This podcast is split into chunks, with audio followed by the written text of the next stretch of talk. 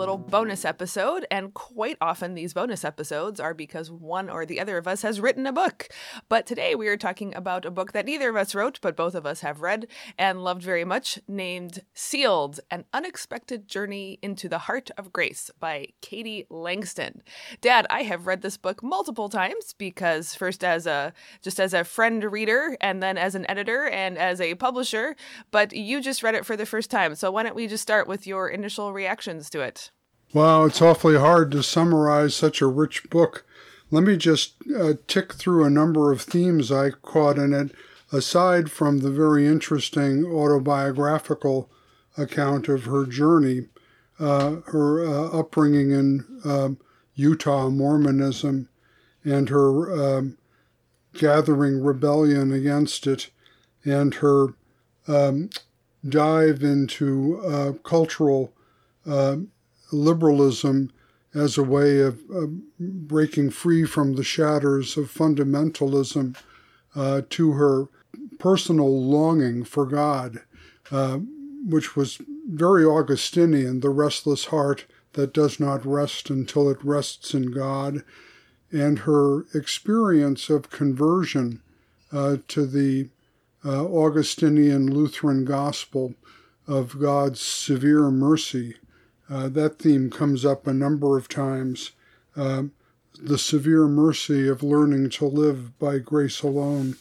Uh, so the, you know, it's a it's an autobiography that makes me think much of the autobiographies of Augustine and the Confessions, and of Martin Luther's own accounts of his suffering under the uh, uh, the rule of the late medieval monastery and his image of God, who demands perfection and sets us up for damnation uh, in an ultimately cruel way, and all the um, uh, ways she internalized this religious system of just uh, uh, of the law of works or the law of merit, and how it created in her um, a kind of a, a, human dualism between feelings and inclinations on the one side and the spiritual desire for union with God on the other hand.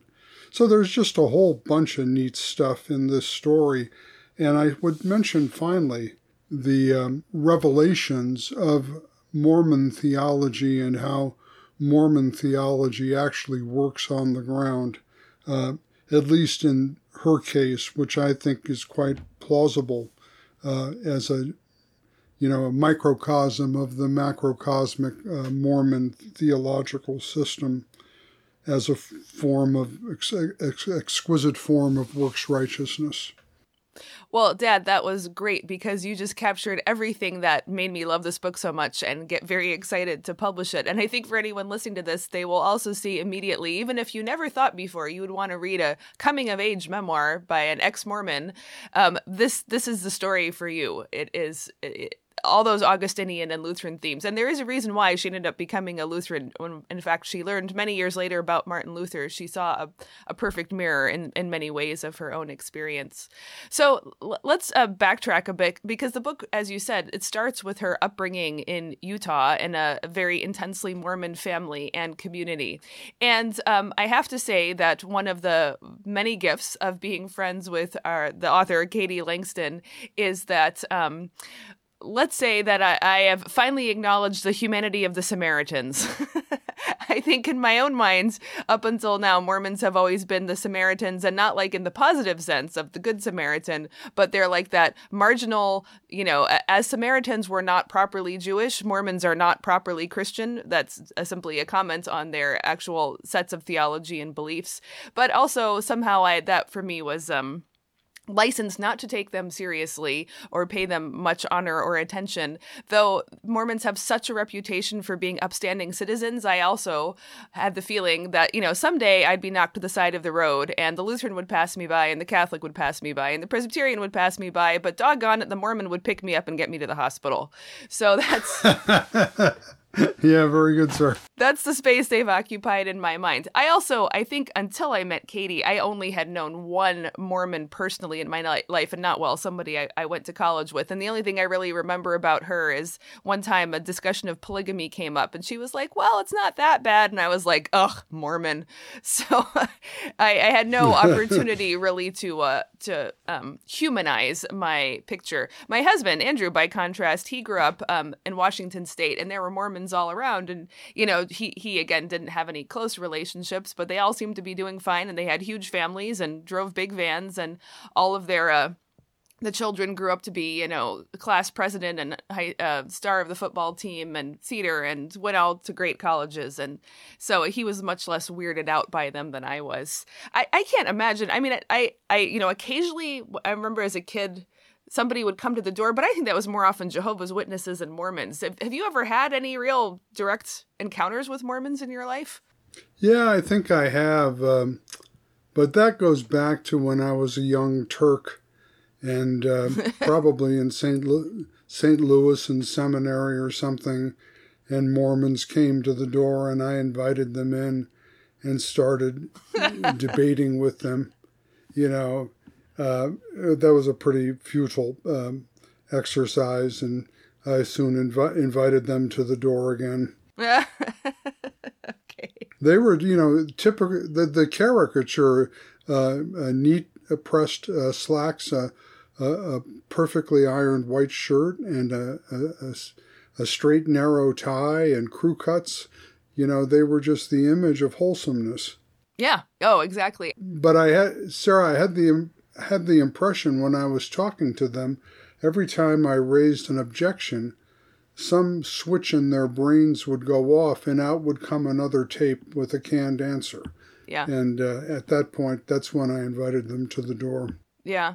Well, I mean that that is part of the the the Mormon formative process is you send uh, you know, two by two, very young men, and eh, also sometimes women. Katie went on a mission as well, you know, all over the world to places where they really can't talk to people well, often because they don't have the language, to evangelize what everyone knows is almost certainly going to be a failed enterprise 99.9% of the times. But what it actually does is really shores you up in your identity and commitment because they've sent you out to be persecuted, basically, you know, or ignored or laughed right. or whatever. And you are not in a situation situation where you could have those real challenging conversations. That's not the point at all. And I don't think the point of Mormon missions is actually to convert anybody. It's to keep the ones who have gone it, you know, firmly anchored to the to the the church, the home church. Yeah, and this uh, particular author, Katie, uh, went on her mission trip to Bulgaria, and she had uh, intense training in Bulgarian language.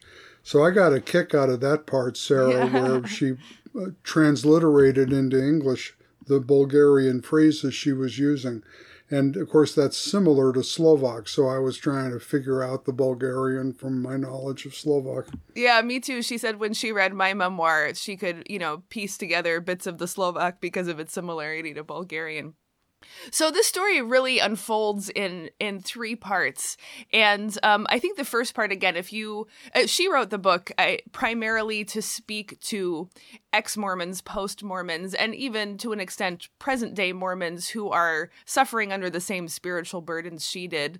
She's told me that the, by far the most common outcome for an ex Mormon is to simply become an atheist or go to an, another very marginal religious expression like Wiccan or some kind of spiritualism of some kind. It's very rare for them to come into mainstream Christianity, or relatively rarer than just ditching right. religion altogether. And, you know, most of them have an experience of trauma around religion, so it's not surprising. So, what she wanted to do is to reach out to those people and say, there is still a way to have God in your life. It doesn't have to be like it was before. And the the responses she's gotten have been tremendous of this she she's really linked up and connected to that deep longing in ex Mormons to get back with God in a way that isn't going to destroy them spiritually again.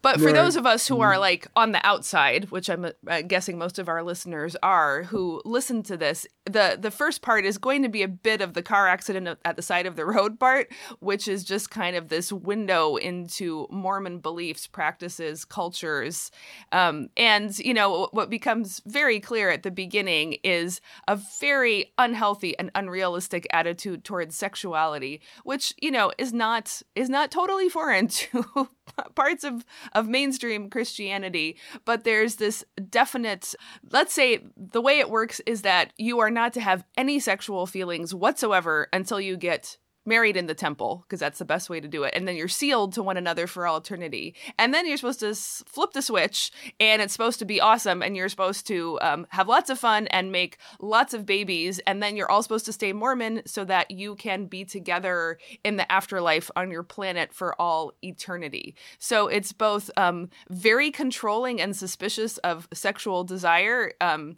even in sort of ordinary course, like not in particularly interestingly sinful ways. Just the ordinary course of sexuality is regarded with such suspicion, but then the stakes are so insanely high because getting your sexuality and your family life right is actually the foundation and goal of the afterlife and eternal happiness. And if you screw it up by screwing it around or even anything like miles away from screwing around, you could lose it all forever and ever. You know, as I was reading this, Sarah, and I, we can segue from sexuality to theology here shortly, um, it struck me again and again how Mormonism is a one of those fundamentalist reactions to modernity, which is unwitting or unaware of how deeply it's internalized uh, certain modern themes. And that the first one, of course, is is anthropological dualism. Uh, uh, and as you were just spelling it out with respect to human sexuality.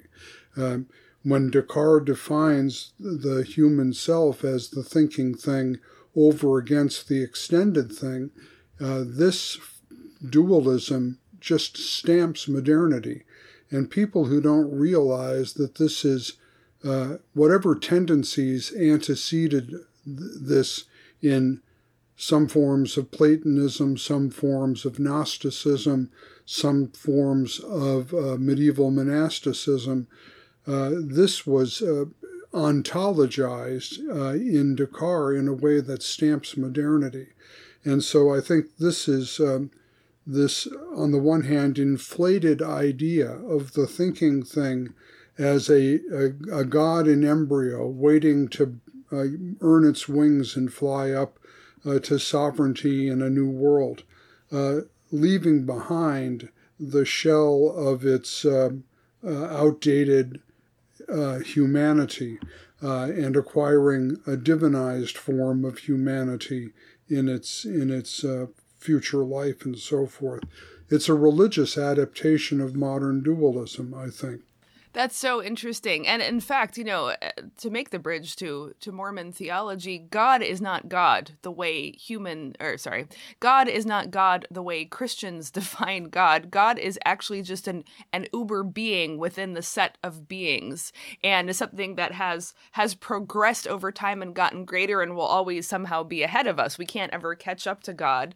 But God is basically a material object among the world of material objects, an extended thing that has somehow uh, transcended the the extension to become more purely spiritual and yet still doesn't quite make it. But then the burden is so fully on human beings to spiritually achieve the way that God, uh, as as Mormonly conceived, um, has achieved that. Like you you said uh, earlier in your summary, that it is a purely merit based system. I mean, I don't I don't think uh, medieval Catholicism may have gotten close, but I don't think I've ever seen a religious system that was so purely merit based and so inflexible and unyielding as as uh, classical Mormonism is. Yeah, you know that's also Sarah uh, several adaptations to modernity.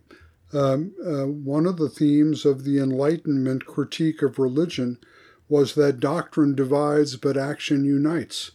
Uh, and there was a critique of the concern with faith and the object of faith that is uh, the burning concern in uh, classical Christianity, including Reformation Christianity, in favor of um, of action.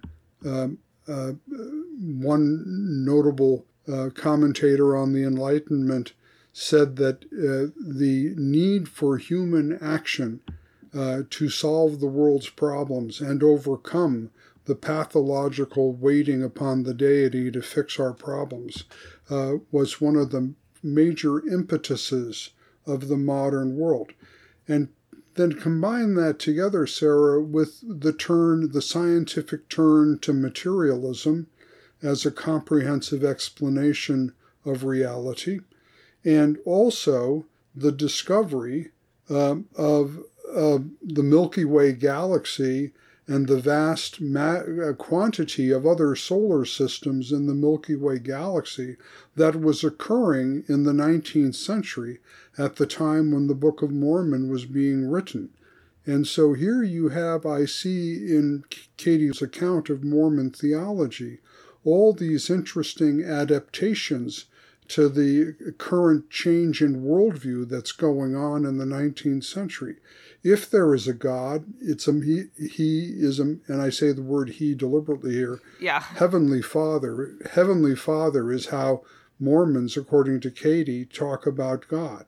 Heavenly Father is one like us, a material being, as you said, who has progressed to a advanced stage of sovereignty, and he has uh, created us in order that we, his children, would also mature on the same pattern and inherit our own planets uh, to govern and guide in the future.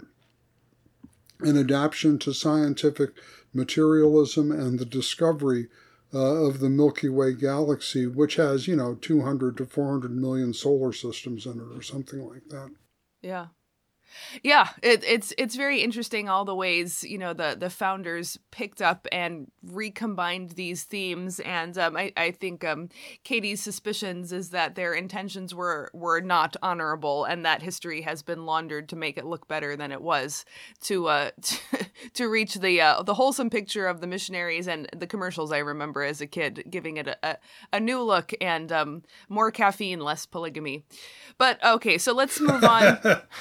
let's move on to the um the uh the the kind of the second phase of the book or section of the book is when she's uh, to a certain extent um liberated a, an adult. Um she makes a good marriage um and but the the really the thing that changes for her at this point is the discovery of grace. And it's it's really it's a, a lovely story. She went to a lecture about cs lewis and you know even mormons like and read cs lewis.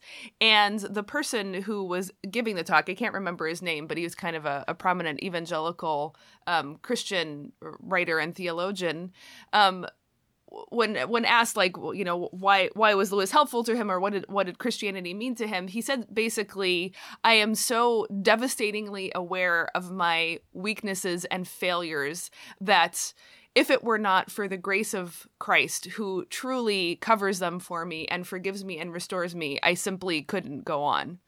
And she said it was the first time she ever heard a religious person admit in public to being a failure, even to their own religious aspirations, because that is simply not done in Mormonism. You you are always getting better every day in every way and you never let on uh, if you do like if, if it doesn't work you just exit.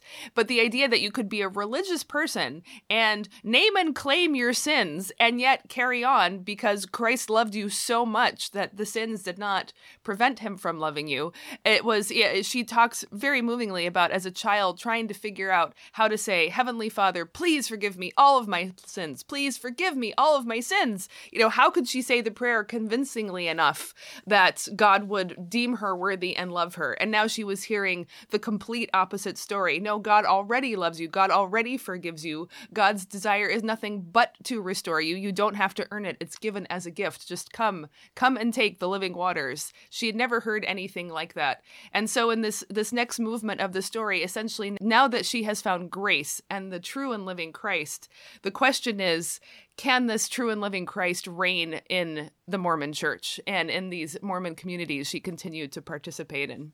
Right. And, you know, again, Sarah, as you're talking, another connection with our officially optimistic society in the modern world in which progress is built into the nature of things every day in every way we're getting a little bit better of a god without wrath who brought men without sin into a kingdom without judgment through the ministrations of a christ without a cross uh, you see in this officially optimistic theology of mormonism which believes that human beings are capable of self divinization are capable of self theosis that they can move themselves on and and to admit otherwise is to as as in one angry exchange uh, Katie had with her father uh, about her disillusionment with Mormonism, he said, You're giving up. You're giving up your chance on eternal life. You're giving up your chance on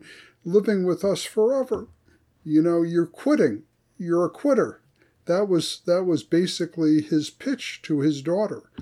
And I think Katie's response was basically, I yes, I failed. I can't do this. I can't do it. Yeah. Yeah, it's it's it's deep and it's devastating and the the psychic toll and the mental health toll it took on her was tremendous. And um, you know, spoiler alert, you can't do it. Grace does not fit within the Mormon system. It, it's not uh, I, she told me that she believes that there are some Mormon theologians who are who are trying, um, but and in her own judgment and experience, the, the DNA of this of this religious movement is is fundamentally as you said all these things. It's dualistic. It is merit based it is self divinization based it's not finally grace based you can't you can't just sort of like add grace as an, a corrective afterthought to something that's so deeply premised on the exact opposite of grace. Yeah there's another factor involved here and that's what ephraim radner calls the contrastive identity machinery uh, as much as I'm suggesting that Mormonism, Mormonism is an adaptation to the modern spirit unaware, uh, at the same time, it is deeply, um, deeply embedded in a Christ against culture kind of, of um, um, relationship to the rest of Christianity, which it regards as a historical defection and failure which had to be restored with the revelation given to Joseph Smith and so forth. So the sectarianism, the contrastive identity machinery, which admittedly is uh, playing in all the modern Protestant denominational denominations as well, uh, is especially exacerbated in Mormonism.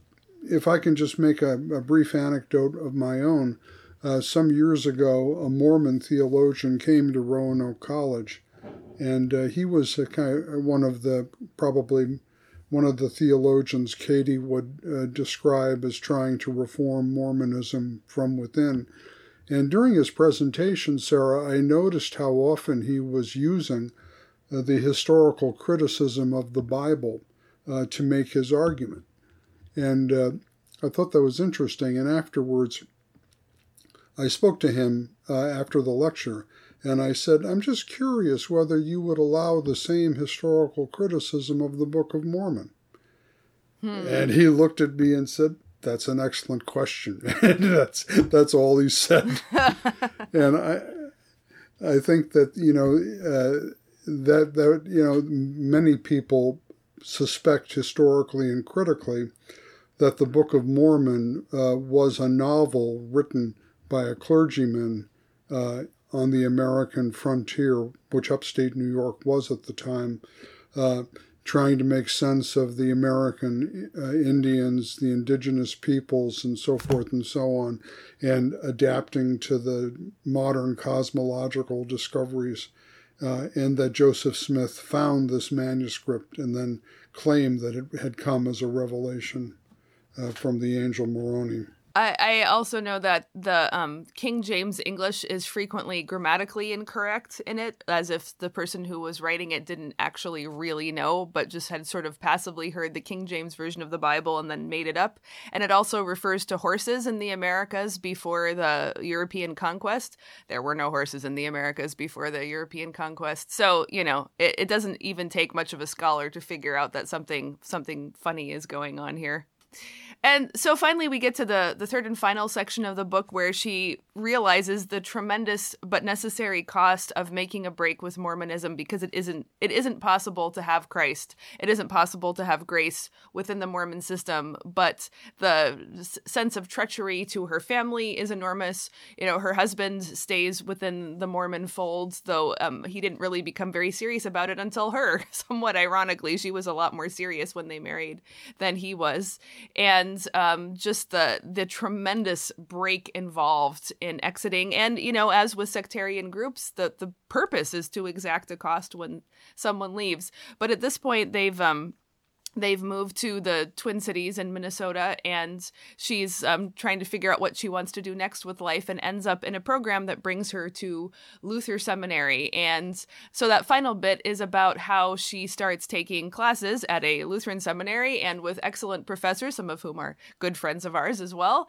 Um, and what basically what has to happen is Mormon Mormonism uses all the same vocabulary, many of the same um, rites and symbols as Christianity, but they all mean something different. So, for instance, Mormons are baptized in the name of the Father and the Son and the Holy Spirit. But what ha- what that baptism means is not what Christians mean when they baptize at all. So it's very confusing, and there's a lot of disentangling that has to take place. So she talks about her seminary education, and she ends up working at Luther Seminary as well, in, in a kind of like mission and outreach um, development program and gradually has her her whole sense of what these words mean utterly transformed. Uh, the one that I was most struck by was the word prophet, because in Mormonism, the prophet is of course Joseph Smith, but it's also the the living reigning elders who just decree from on high what you can and can't do, and can and can't believe, and can and can't drink.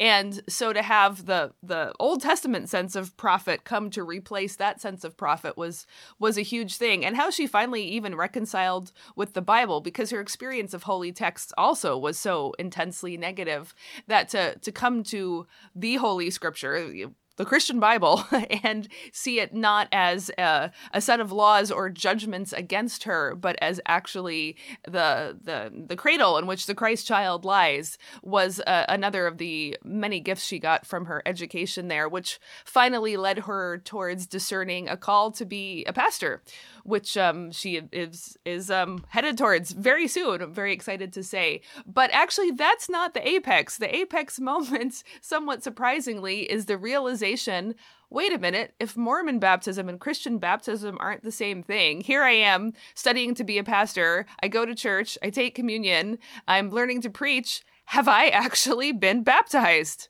Uh, yeah, I found this section of the book very moving and interesting as well. Um, and the two professors uh, at Luther Seminary, okay, well, you were referring to Kathryn Schifferdecker, who was so helpful to her in uh, uh insisting that, uh, in spite of her um, reaction against uh, biblicism from the Mormon biblicism, uh, that she needed to deal with uh, the text of Scripture seriously, even when it's alienating and even when it's difficult. Uh, and um, um, because there's a kind of a fundamental trust that through these wounded healers, through these broken human emissaries of God, the healing word of the gospel will come through. And so Schifferdecker was a great help to her. And I, we should mention that Katie tells us that she had liberated herself from the toxic religiosity uh, that she was escaping in a kind of a standard standard uh, uh, American liberalism. You know, re- like you know, rejecting fundamentalism, rejecting literalism, rejecting affirmative theology, cataphatic theology, uh, kind of taking refuge in a view of the God as ineffable, beyond speech, uh, unsayable, uh, and these kinds of themes that are so typical for ex fundamentalists. And she points out how she held on to her newfound liberalism as a defense against Mormonism, uh, and how difficult it was for her to let the Bible challenge this secular liberalism which had liberated her from the clutches of fundamentalism. Uh, and um, the other professor who played a big role in Katie's uh, reframing of her uh, faith was Lois Malcolm, who taught her uh, the doctrine of the Trinity and Luther's motif of the joyful exchange. And, uh, and Katie just found that the joyful exchange concretized the grace that she had been experienced Christologically. It made it very clear to her how Christ is the instantiation of divine grace that actually succeeds in taking our sin from us and giving us in its place Christ's righteousness. And that this uh, Christ uh, is uh, not, you know, uh, just a fellow human being on his way to divinization, but instead the triune God reaching out to humanity and grasping hold of us, never to let go. Uh, and this, too, was a, quite an insight for her because she finally realized that the true functioning God in Mormonism is the plan. And right. the plan is what the whole religion is all about. And so instead of having the living, loving God of the uh, Father and the Son and the Holy Spirit, what she had had and called God was the plan uh, so that you graduate to be from being an earthling to being a junior deity and living forever with your forever family and having sovereignty over a new world and things like this. And I, one last thought here in this uh, she had a friend who was a i think also an ex-mormon that in north carolina that she visited. The name is escaping me at the moment but she was haunted uh, uh, in her uh, apostasy from Mormonism by a dramatic uh, scene in the temple ceremony when a personified figure of Satan uh, uh, warned her of his wrath if she departed from Mormonism. And this figure of Satan in the temple ceremony just wouldn't quit on her. She was just haunted by it. And she went to this friend in North Carolina uh, for some uh, friendship and support. And the friend said to her, You know, you are haunted by Satan. You are haunted by Satan. Who do you belong to, Jesus or Satan? And Katie, Katie reports that this was like stunning to her. It had never been put to her with such force. And then the friend said further, You're in a state of spiritual warfare. Oh my God, Katie said, This is exactly what I'm trying to escape. I don't want to go there. But, but this apocalyptic theology finally broke through to her. She finally realized that indeed she was haunted by Satan, whatever that may be and uh, wanting instead uh, the lordship of the saving Jesus in its place. I thought that was quite fascinating as well. Extraordinary, extraordinary. And you know what what gave her permission finally to go fully to Jesus was to reconcile with her dead grandmother, which is also interesting. She the the story is is set up and it's interspersed with accounts of her ancestors, which of course is a very Mormon interest, obsession even and I, I was really moved and touched how she was able to to take that interest in our forebears and and truly give it a christian baptism like undo the mormon baptism on it and and apply a christian baptism. And it finally came down to her having to like think through in her mind what it would mean to her her Christian grandmother who converted to Mormonism to say, I don't understand why you did that. I hope you can forgive me for what I'm about to do. And then, precisely because she needed to be released from the grip of Satan, whatever that meant, uh, she finally, in conversation with Catherine Schifferdecker, said, I have not received a Christian baptism. I need to be baptized. And so Catherine was the one to baptize her. And this is the most, this is actually how I, I first met Katie, is hearing this story, the most gorgeous and powerful powerful baptism story I've ever heard that when she was baptized in a Christian church in the name of the Father, Son, and Holy Spirit, and the one that Christians mean, not the one that Mormons mean. She said she actually, in that moment, Satan's grip was truly broken, and she just felt all the the darkness physically drain out of her body as well as spiritually drain out of her mind, and that she was transferred truly body and soul from the kingdom of darkness to the kingdom of light and fully belonged to Jesus and and fully belonged in a state of grace and no more in this conditional merit or worthiness or fundamental uncertainty about her belovedness. So it is just it's yeah. uh, wow. yeah, it is a wow. It moved me to tears at the end getting to this point. But just to backtrack on Grandma Akerman and her uh, uh, story and Katie's reconciliation in the end with her own past, lest the whole account we're giving sound like Christian triumphalism over against the nasty Mormons. Uh, Katie uh, uh, reconstructs her grandmother's conversion to Mormonism uh, in the fact that um, she uh, belonged to a Methodist church, um, which um, um, required baptism uh, in the name of the Father, the Son, and the Holy Spirit.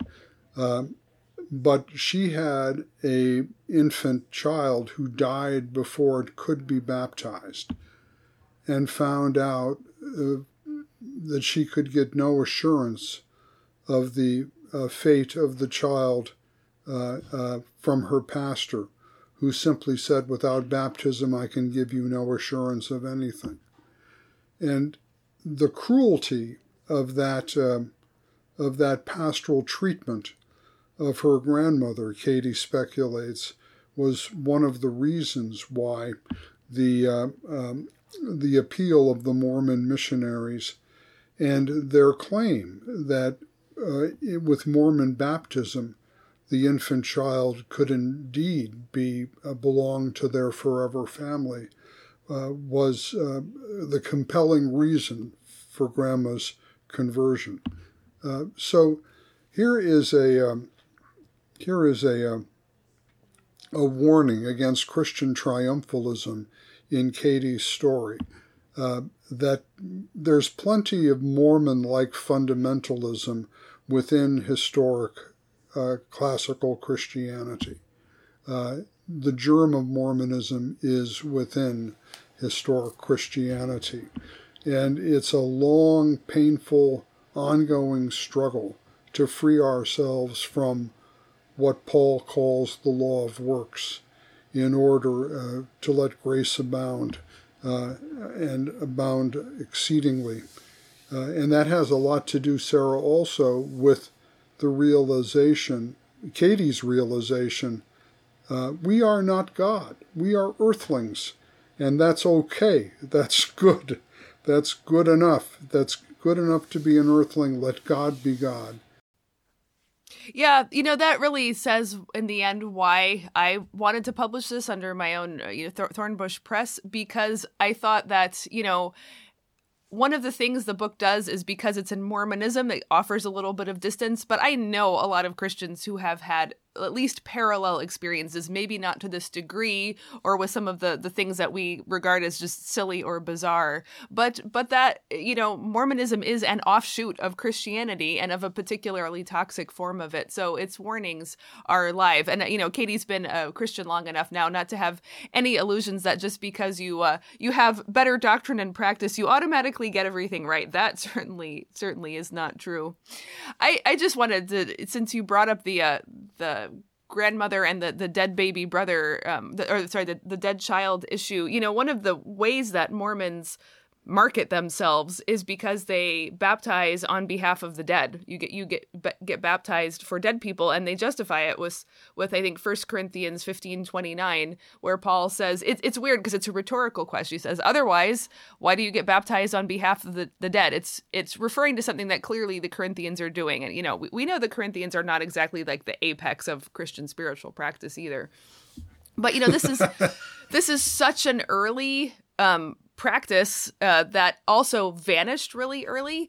And you know my my guess is that when people start coming into christianity and realize that through jesus is salvation how could they not immediately panic but what about my dead mother? What about my ancestors? What about all the people before me? And i know a lot of people today are stressed out when they think about global mission because they think are you saying that every every person on the planet who never heard of christianity or got baptized automatically goes to hell because of their bad bad luck.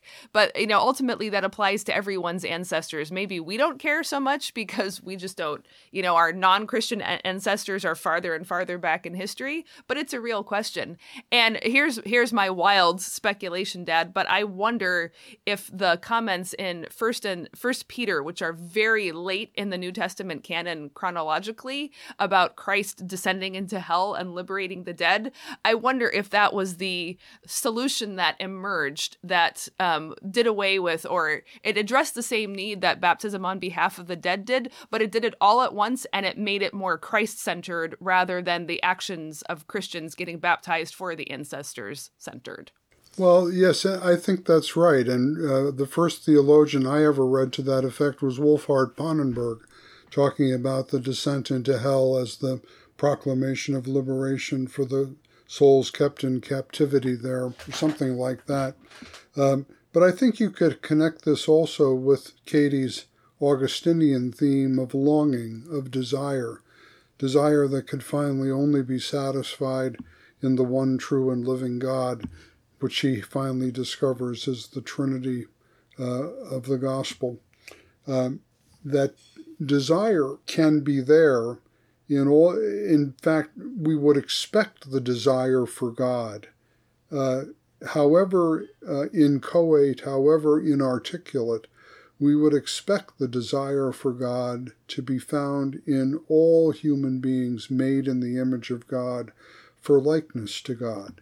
Uh, and therefore, uh, the souls that are kept in the realm of the dead, Sheol, Hades, whatever you want to call it, uh, or hell even, uh, when Christ, the risen Christ, comes as their liberator, uh, many will recognize him as the one they've longed for, the one who takes away their sin to give them his righteousness in its place, the one who takes away their death in order to give them his life.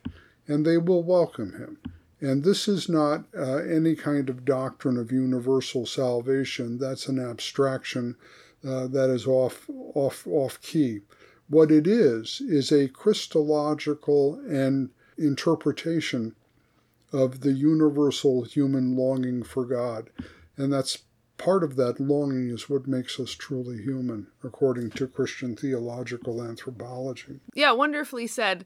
And so that leads me, I guess, to the last thing I'd like to say about this book and why I love it so much is that it would be really easy to write an angry memoir, the one that whose whose through line and and bright right bright red thread is just fury at having having had this done to her and had all these false beliefs and oppressive practices visited upon her and there are a lot of uh, memoirs of ex-religious people that are that and there you know i think there's a place for those but what I love about this book is that she wrote it when Grace had even been able to transform her own memories and experiences of Mormonism. And she was able to look and and identify clearly the gifts that it gave to her, the blessings it gave to her. And in the end, she's able to say Mormons long for the right thing. What they don't understand is that they already have those things in Christ. That is the point of grace. It's already been given to them. And they're right to care about what we do sexually. They're right to care about family. They're right to care about community and uprightness and education and all these things Mormons value.